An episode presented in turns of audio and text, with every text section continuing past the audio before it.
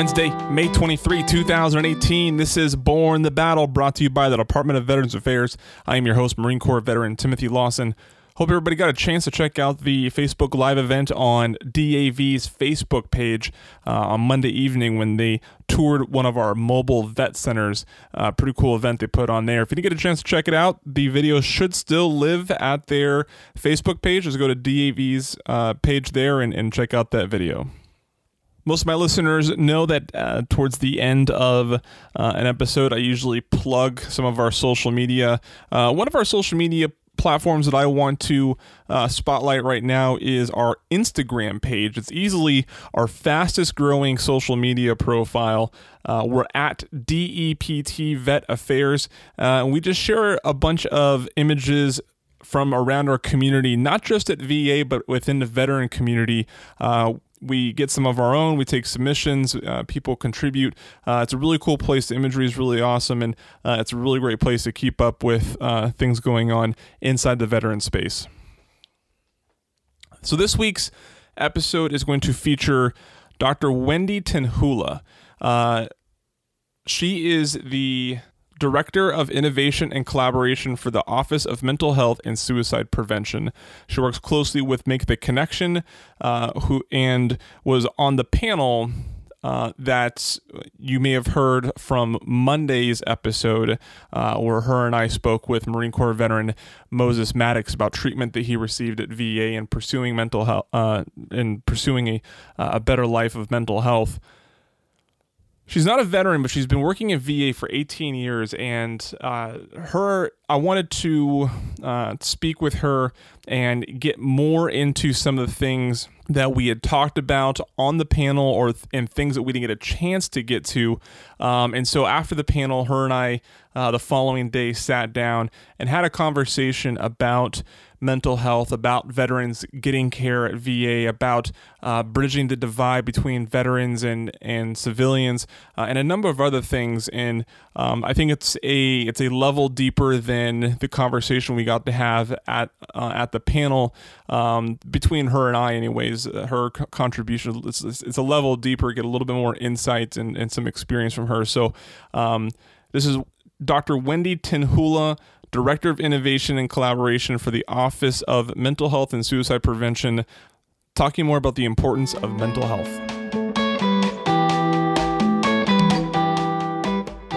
I was a gunner's mate, Tonkin Gulf.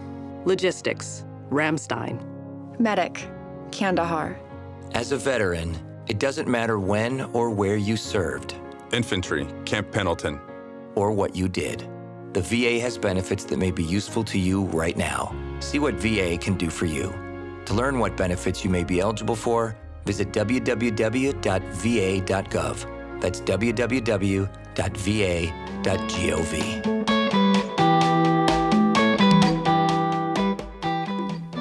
Dr. Wendy Tenhula. They got it. Got it. Been working on it all day. um, what what is your official title? At uh, and I always I hope and I start every one of my interviews this way. My audience is gonna think that I have no idea who I'm talking Who to talking- anytime that I'm talking to them. Who are you? Yeah, but what's your official title? I'm the Director of Innovation and Collaboration in VA's Office of Mental Health and Suicide Prevention. And what does that mean? That means that I work closely with VA's Centers of Excellence and mental illness research, education, and clinical centers across the country.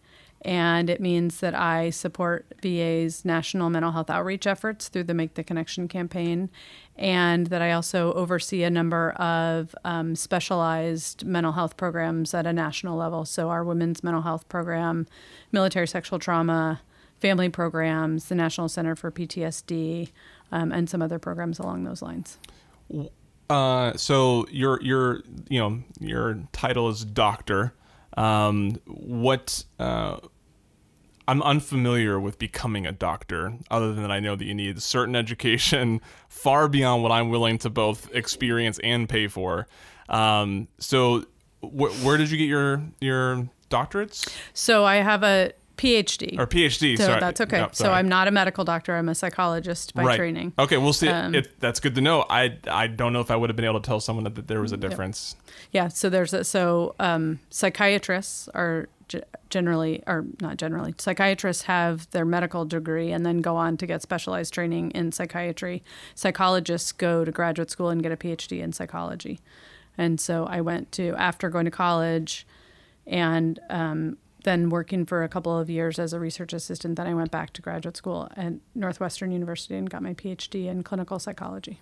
I learned that recently that it's called Northwestern because at the time of its inception, it was the most northwestern part of what we recognize to be the United States. Yep, that's right. Yep, that was it. Blew my mind when I when I when I learned. I was like, oh my goodness, Why it makes is it so called Northwestern? Yeah. Right. Uh, whole time, whole life, I've been like, that's such a stupid name for a. Co-. And then I learned, I was like, that's brilliant. It makes sense. Um, so what what interested you in psychology?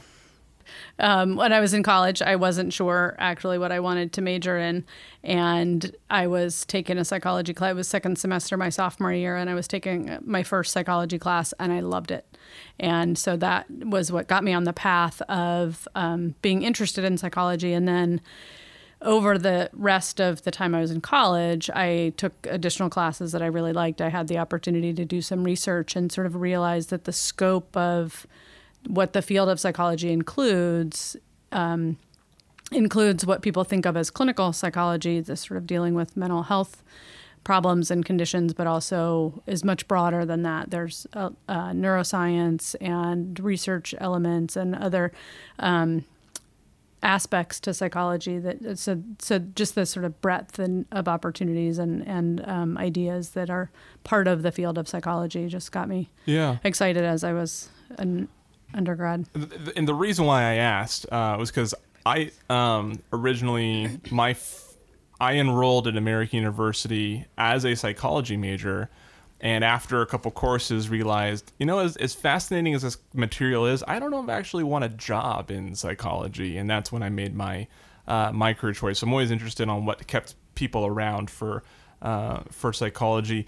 What was um, what what did you do between getting your PhD and VA? Is there is there time in there, or did, or did you start at VA? So my first real job, so to speak, was Yeah. in VA. It was a, a a joint appointment between VA and University of Maryland Medical School, but there was sort of a path between between college and grad school. I did research for a couple of years in the Department of Ophthalmology um, at the University of Southern California. Just I wasn't I, I liked psychology as an undergrad. I wasn't 100% sure that I wanted to pursue it as a career and um, had an opportunity to do some research and um, did that for a couple of years and then went to grad school. And then as part of a phd program in psychology you do the final step of getting your phd in clinical psychology is a year long internship. And i did that at the county medical center in minneapolis. And just absolutely fell in love with the patient population. I had been on a path towards doing more of a research oriented career. And then um, when I, on my internship, I just really fell in love with doing clinical work. And so then was looking for opportunities to do a mix of clinical work and research or find a way to kind of bring the two together. Um, and was moving to the East Coast, and the job that I found um, was when the in Baltimore, the Mental Illness Research Education and Clinical Center, or the MIRECC, had just been funded um, and was starting up, and um, so my boss was looking for somebody to help. Who the person who became my boss was looking for somebody to help get that center started, and the and it focuses on doing research and education and developing clinical interventions for people with serious mental illness, which is the patient population that I had worked at, worked with at the county hospital in Minneapolis. So um, that's what drew me um, into VA, and it was a joint appointment between VA and um, the University of Maryland Medical School, and had a, that mix of doing th- things that were clinically relevant, but also training interns and postdocs and graduate students, and um, doing some of my own research. Okay, very well. Um, May is Mental Health Month, uh, as we mentioned, and um, I think that I've been pleased in the in the time that I've been an adult and then the time that I've been a veteran on how much more, how much more seriously America is taking mental health, and it's no people are no longer responding to the call to need examples. They're volunteering themselves to be the examples, which I think has been a huge step not only for in the veteran space but in American society altogether. Um, in the you said, you said you, 18 years with the VA. Mm-hmm. 18 years with the VA. Um, in that time, can you describe that progression from when you started at VA to where we are now on how the not not the industry of mental health, but the people that were willing to come forward and be the examples. That progression of of how much more likely that became. Uh, be, am I getting? Yeah, got the right question. I there? think so. I think so. So, what you're trying to get at is how has the conversation about mental health changed over time? Yeah, and, And- Mm-hmm. and not only with the people advocating for, for mental health from a professional standpoint, but the, the, the, the people experiencing Mm-hmm. it, willing to expose themselves. Yeah. And I think there is, and absolutely, I think it has changed over the course of I don't know what time frame to put on it, but but over the years it has um, changed in our culture. I think we still have a lot of um, change still yet to do in order to really be open and um, not stigmatizing about mental health and mental health conditions and seeking mental health treatment. But I think it absolutely has changed a lot. And I think part of that is in the field of mental health, uh, there's been more and more of a focus on recovery. The idea that people are more than just their illness. So, for example, people used to refer to someone with schizophrenia as a schizophrenic. And now we're much more likely to say that it's a person with schizophrenia. And that may seem subtle, but it's a difference between recognizing that the, that there's a person there that Yeah. is that has a lot more to them than just a mental illness. And and I think just that shift in the way we talk about things translates into people who are experiencing mental health conditions feeling more empowered to think about what goals they have and what things they want to accomplish with their life in the context of having a mental illness as well, but focusing more on strengths and um, a pathway to recovery as opposed to viewing having a mental health diagnosis as a, a sentence to a life that's unhappy and in which the person doesn't have as much opportunity to accomplish things that they want to accomplish. And so i think that that focus in in our field and and in our culture on recovery from mental health conditions as opposed to um, uh, you know, and, and we might be able to trace that back to the deinstitutionalization and improvements in treatments um, that have that allowed for people who even have the most serious mental health conditions to function better and do more with their lives than was previously possible. So I think it's probably a combination of improved treatments and, and which are um, continuing to improve all the time. Um, that we're much better at um, identifying what the problems are, identifying and and using effective treatments that then allow people to um, be able to kind of for lack of a better phrase, come out on the other side and be able to talk about what their experiences were in different in ways that um, they may not have been able to before. So I think that's Yeah. at least part of it. Um, and then, so looking at the veteran space specifically, um, it- it- can you can you think of a turning point in where in where veterans went went from uh, adversely responding to any diagnosis or idea that they're suffering from mental health to them um, almost embracing it and letting it be a, a catalyst for for their own motivation in, in life. If, if if I'm getting there, um, some of these questions are a little bit more complex uh, than uh, uh, they sound simpler in my head and become more complex as I try to uh, ask them. But um, I feel like ten years ago, um, the idea, the the feeling around the veteran space was um, like they didn't they didn't want. Of course, no one wants to have PTSD. No one wants to have depression or anything like that. But there was like almost like this guard of like, no, that's not me. I'm not. That, that's the other guy, or that you know, I, I didn't have it that bad, and now it's become this acceptance. It's almost like being just being diagnosed with any physical ailment. Like, oh, okay, that's what I'm dealing with. Um, I'm now going to take the first step forward in handling this.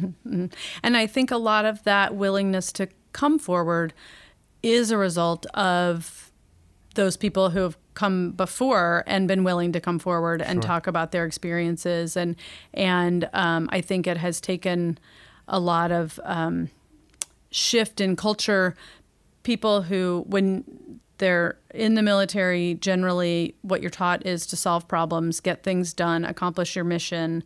And um, you know and, and that's a real strengths oriented you know get things done kind of culture. And so the idea that you might need to ask for help or that you might not be able to accomplish what you want to accomplish can be a real sort of shock to or, or a, a, it's it's out of sync with your the, that person's perception of themselves or how they think they should be. Um, and that can create sort of an additional layer of challenge for someone who's been in the military to come forward or, or to re- even realize that what they're experiencing might be a sign of a mental health condition because they, they you know there's sort of this mentality of I should be able to handle things and I can take care of things for myself and I'm I'm you know responsible for taking care of the people around me I um, don't want to be someone who needs to be taken care of. And so, so taking that step or, or taking that sort of mental leap from actually you'll be in a better place to take care of other people and to do what you need to do if you do reach out for help and if you do seek treatment um, if you're struggling. Yeah.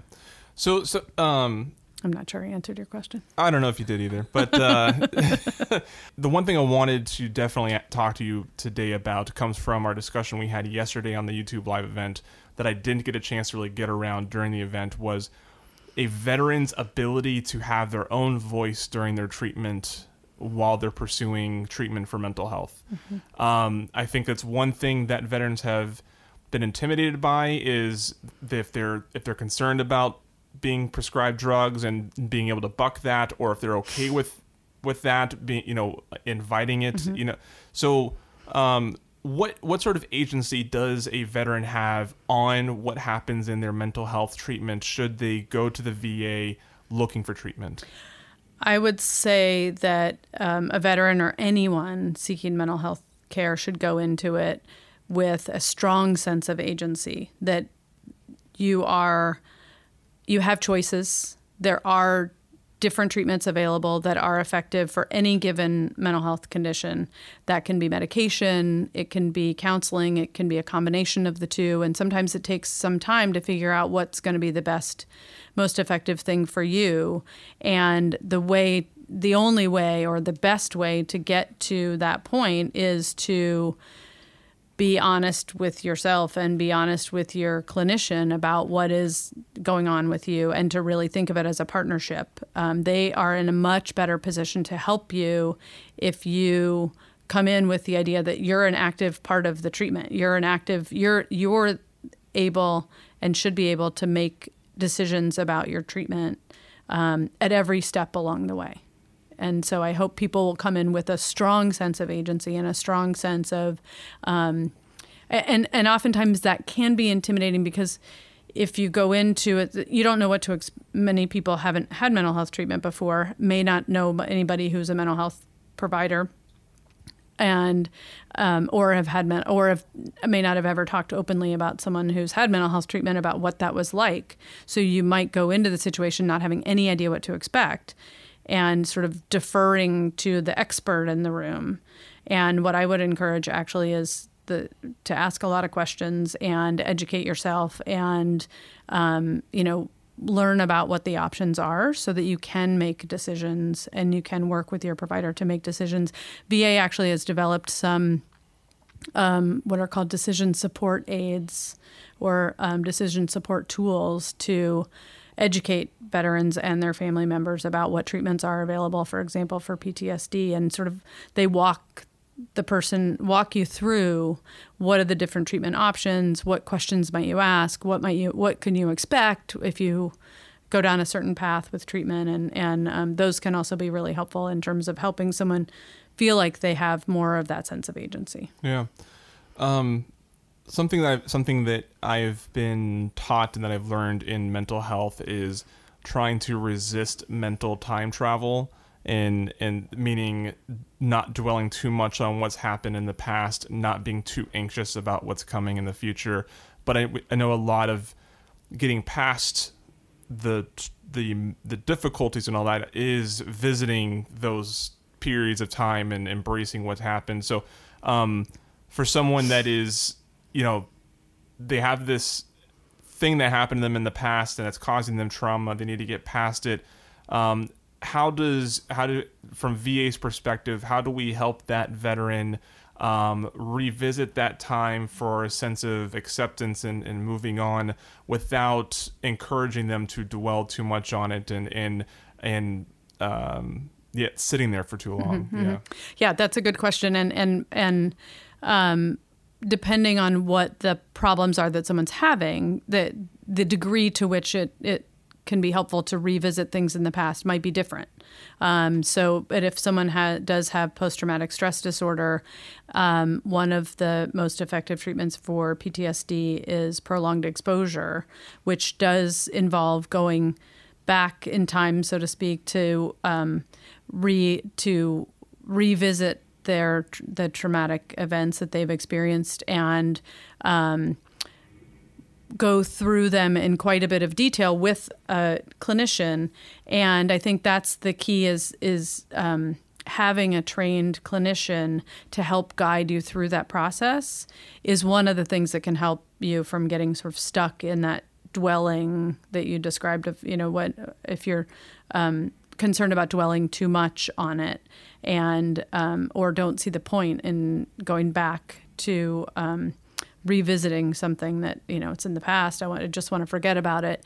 If it's continuing to affect your life then it could be really powerfully helpful to go back and um, expose yourself so to speak to those memories again realize that they are um, in the past and it helps your um, it helps sort of change how your brain processes the memories in such a way that they're not that they don't continue to interfere with your life going forward. And so so uh, there is a balance there though between not just sort of dwelling in the past but actually going back and revisiting the past in such a way that is going to help you move on. Um, so we know there's, you know, I think when we all, I think especially in the veteran space, when we think PTSD, we think of veterans that have that have uh, experienced something either in combat during a deployment. Um, we also know there's military sexual trauma and there's other events that can happen in the military that that also um, is when we're talking about PTSD in in all of those scenarios. Is it is the same thing happening in the brain? Um, like is uh, if if I heard, if I found out that this person has PTSD from combat, this person has PTSD from military sexual trauma, are they both sort of psychologically experiencing the same thing, or or do different events, like I guess, are there nuances to PTSD? Yeah. And um, you also make me think of, a, of something, which is that not everyone that has those experiences goes on to develop PTSD. Um, and so something does happen that's different for different people. Um, we're still, we still don't have a complete, full understanding of what happens in the brain. And I'm absolutely not an expert on the the neurobiology of, of PTSD, but it it is um, similar treatments are effective um, regardless of the type of trauma, Okay. um, whether it's military within a veteran population, whether it's combat or military sexual trauma, or in a non-veteran population, whether it's a sexual assault um, in the civilian world or a car accident.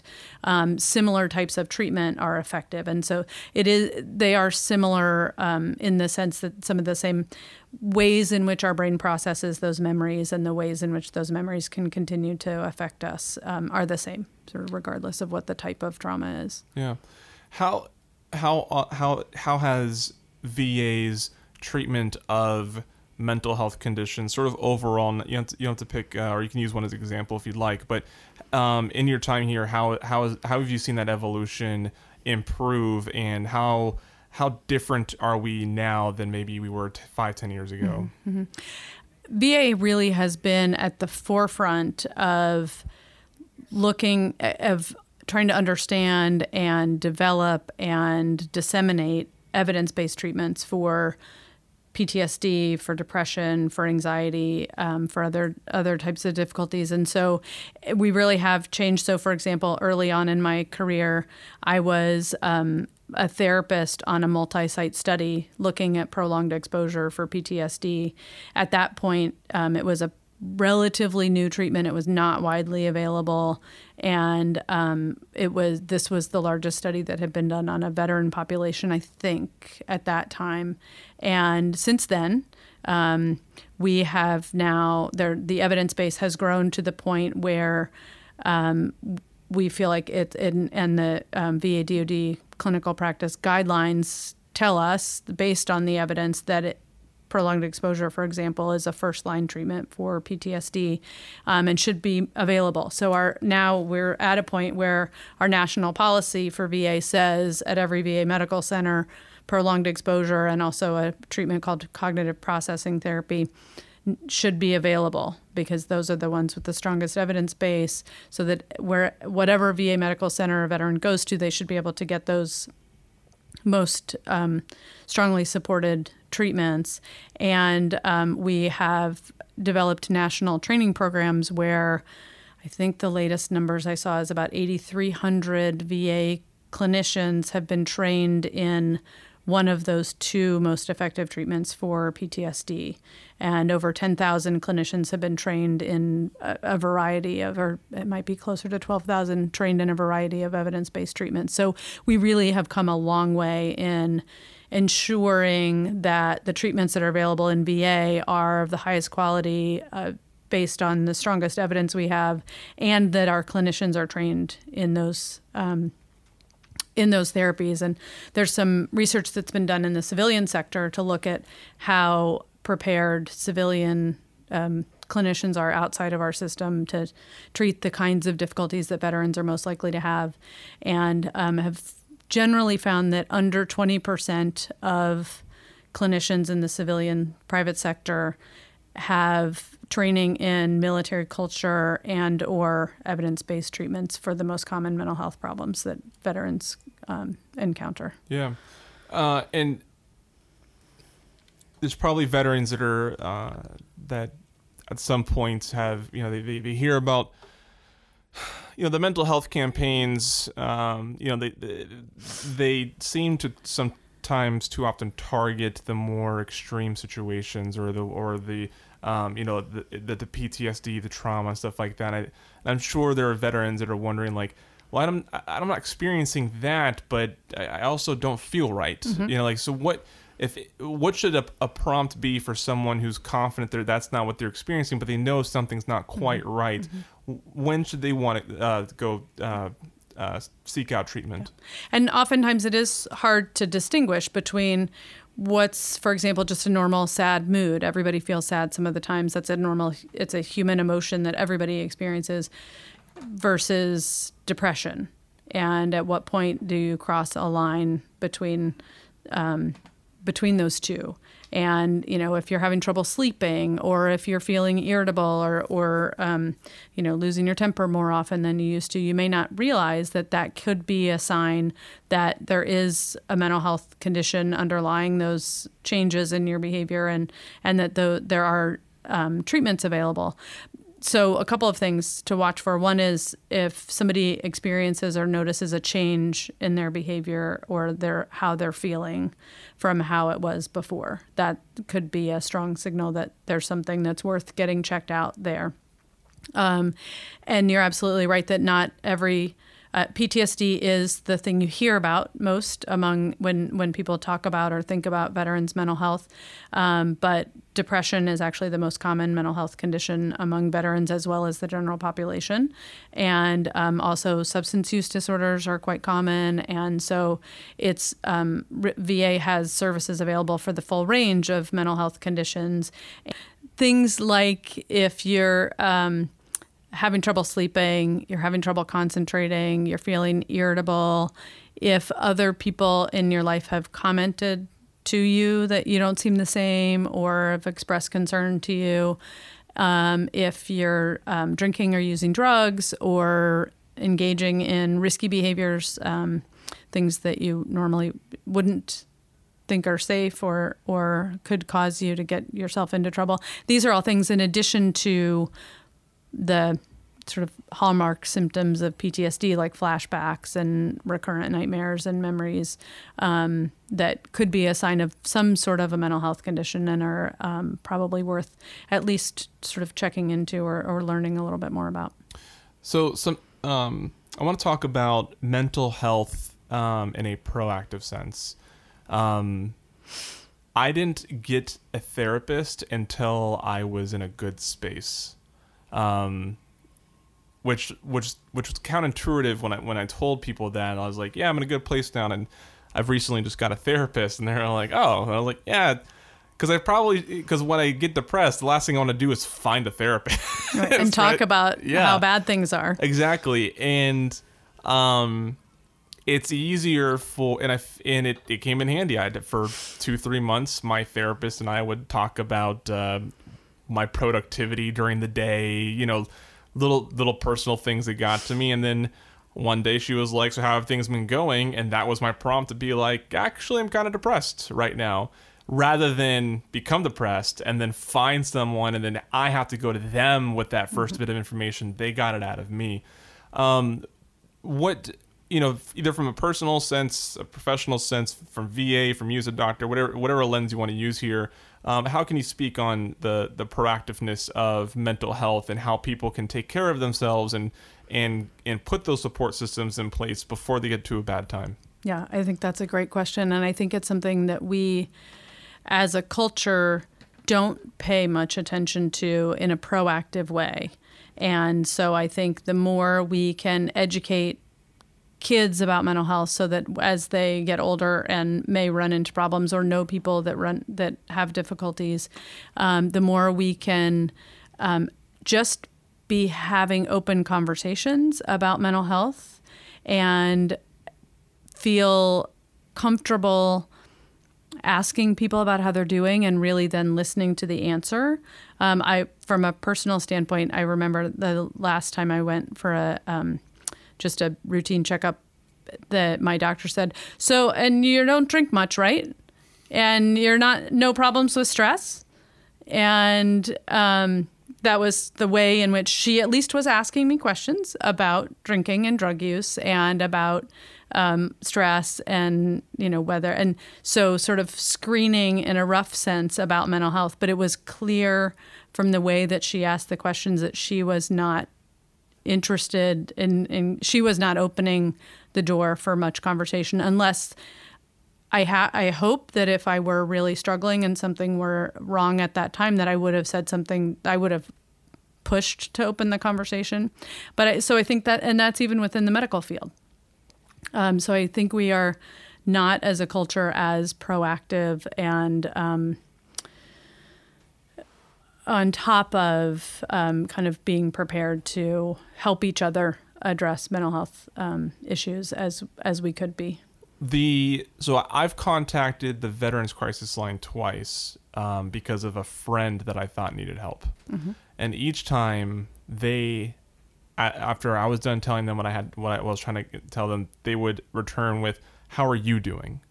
and I thought it was brilliant that they were showing concern for my mental health because one thing that we take for granted as person as people that are experiencing mental health issues and do have support groups is how our mental health conditions are affecting those around us whether or not they are being adversely affected by it long term or short term but just in that moment, how it's how they're dealing with it. How does VA tr- um, coach our the the veterans or the family members that they're dealing with how to make it a team effort and to be concerned with each other's mental health, um, so that way everybody's situation is considered. Right, right. That's a great question. Um, and it is oftentimes the case that it's a friend or a family member that first notices that something's not quite right or that notices a change in someone's behavior, that they're withdrawing from friends or family or from things that they normally like to do. They're not doing them anymore or that they're more irritable than usual. So it's so it absolutely, um, number one, friends and family are really oftentimes critical in helping recognize when something's going wrong and, and needs that needs to be addressed. And number two, friends and family are absolutely affected by um, the sort of ramifications when someone is struggling.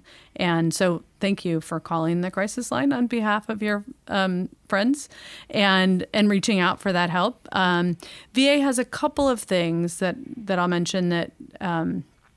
To help with that sort of situation. There are there's a program called Coaching into Care that's a VA program. It's a telephone coaching service. So a friend or family member who is concerned about a veteran can call and a um, licensed mental health professional on the other end of the line can sort of talk them through, talk about what their concerns are, talk them through how to start what can be a really difficult conversation if you're concerned about someone, can help them identify what the steps might be to get the person into help, depending on how severe the situation is or what their um, benefits are, what insurance they have, et cetera, so they can help sort of figure out what pra- from a practical standpoint, because that also can be sort of overwhelming if you're concerned about someone, but you yourself or they have never sought mental health care, you might not even know where to start.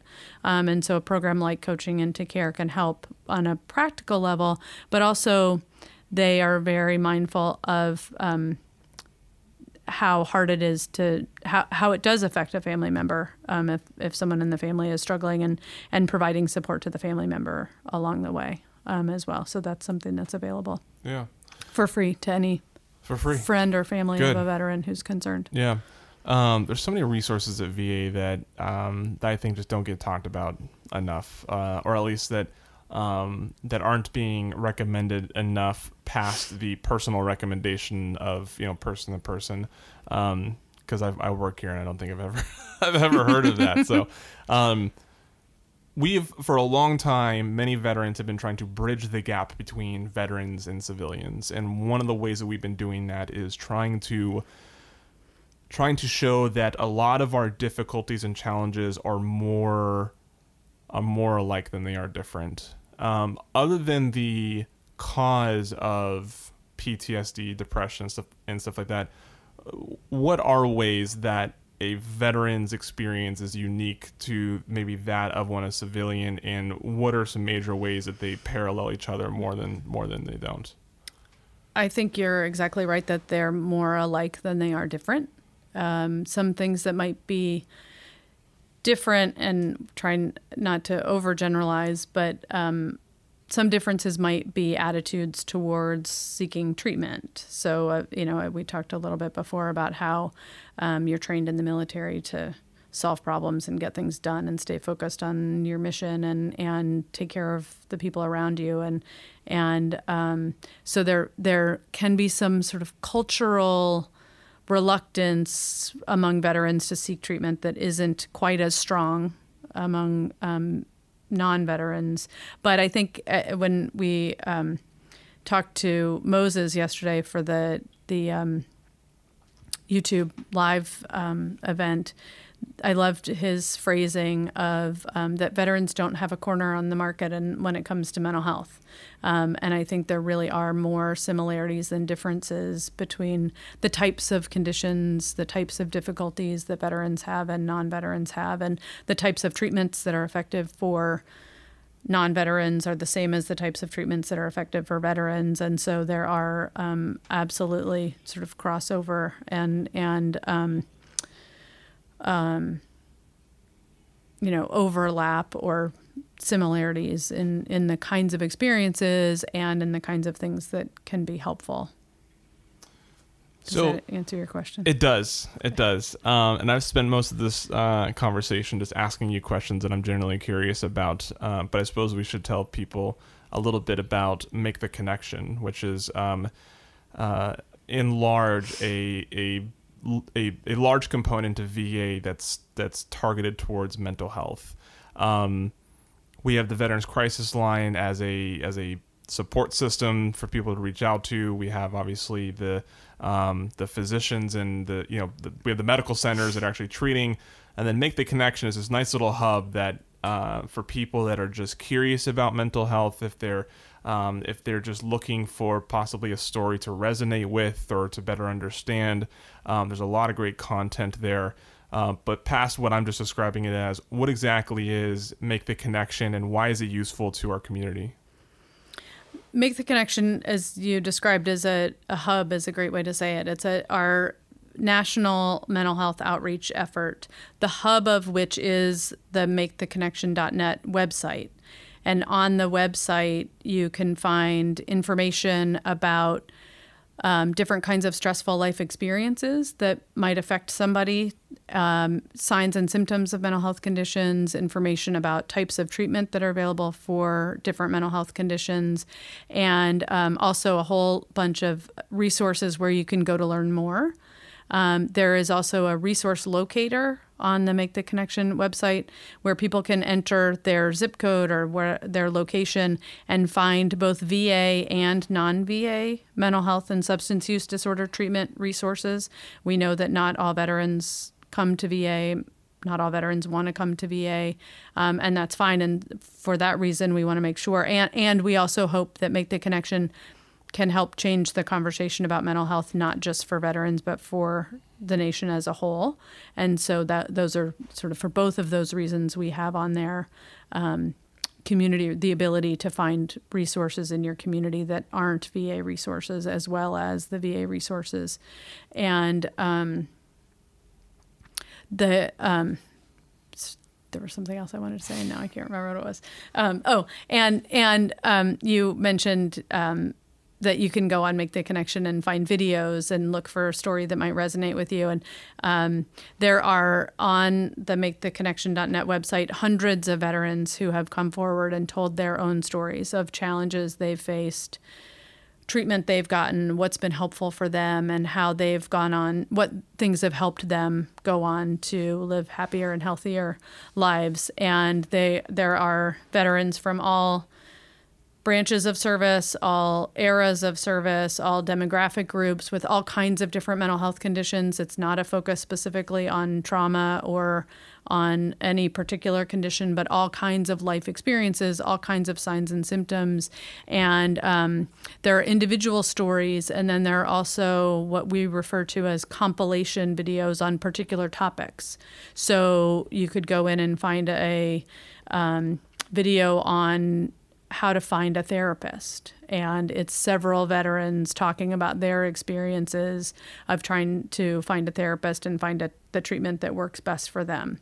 Um, and there, there are several different examples of specific sort of topic areas covered by those compilations where you can hear from a number of different veterans' perspective. Okay. Uh, Wendy, is there, is there anything that we have talked about that you want to make sure you get to get to expand on, or something that we've missed? Anything that you want to uh, add here in closing? Um, one thing that I would mention is you, you mentioned that VA has a lot of different resources, and oftentimes um, people don't even know about them unless you happen to hear about them from somebody. One other resource along those lines that um, I'll mention um, at the website veterantraining.va.gov, there are a number of um, self help, online self help, web based um, self help programs. One is focused on, um, it's called Moving Forward, and it's focused really just on general problem solving skills with the idea that everybody runs into problems and everybody could use some help and and continuously develop better ways of solving those problems.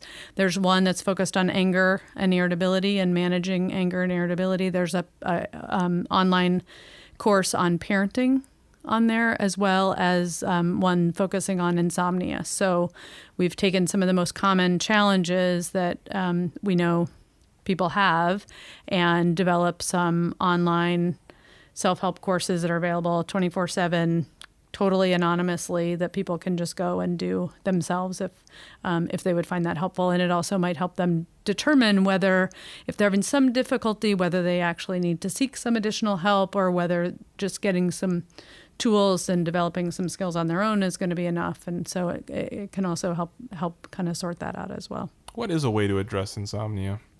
Or or not, not insomnia but just difficulty to sleep Mm-hmm. i guess we'll call it that.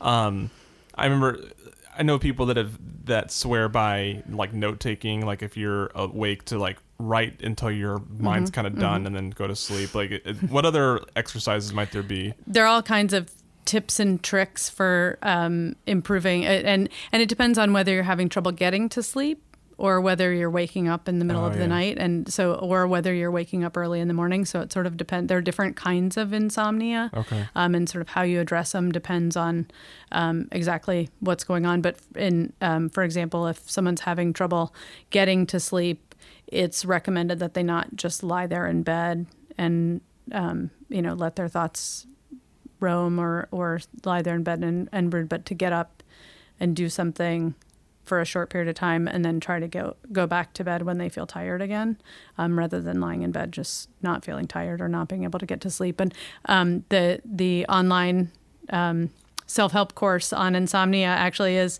um, a great resource for some additional tips and, and tricks and and um, there is effective um, cognitive behavior therapy for insomnia is quite effective without medication there are some people take medication to help them sleep but also um, there are quite effective treatments for um, insomnia that don't involve medication Gotcha. Dr. Wendy Tenhula, thank you so much for joining me. thanks for having me VA's round the clock hotline can put veterans who are homeless in touch with the resources and support they earned through their military service. Call 877 424 3838. Big thanks to Dr. Tenhula for for joining me uh, and and answering all of my questions. Uh, a lot of those questions I was just asking as I became curious about them, um, because as a veteran myself, as someone who has had mental health uh, situations to deal with, um, I figured that uh, any curiosities that I may have are ones that uh, fellow veterans and their family members would would share. So um, that's that's how that conversation went, and I thought it went really well. MakeTheConnection.net slash MHM is where you can go to find more stories from more veterans uh, about their lives and their journeys into uh, better a better quality of life with better mental health.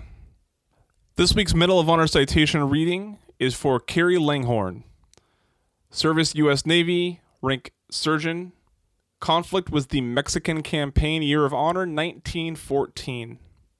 Citation reads For extraordinary heroism in battle engagement of Veracruz, 22 April 1914, Surgeon Langhorne carried a wounded man from the front of the Naval Academy while under heavy fire. We honor his service. That wraps up episode 104. Thank you so much for taking the time to listen. Lots of entertainment out there, a lot of podcasts. I'm sure we're one of a dozen that you listen to, but I do appreciate you taking the time to listen. If you subscribe to us on a podcatcher, whether it be iTunes, Stitcher, Google Play, Overcast, whatever app you use, would appreciate a five star rating and review so we can uh, move up the ranks and reach more people with these great stories from these veterans. Follow us on Twitter at DEPT Vet Affairs for more stories from our community. I'm Timothy Lawson, signing off.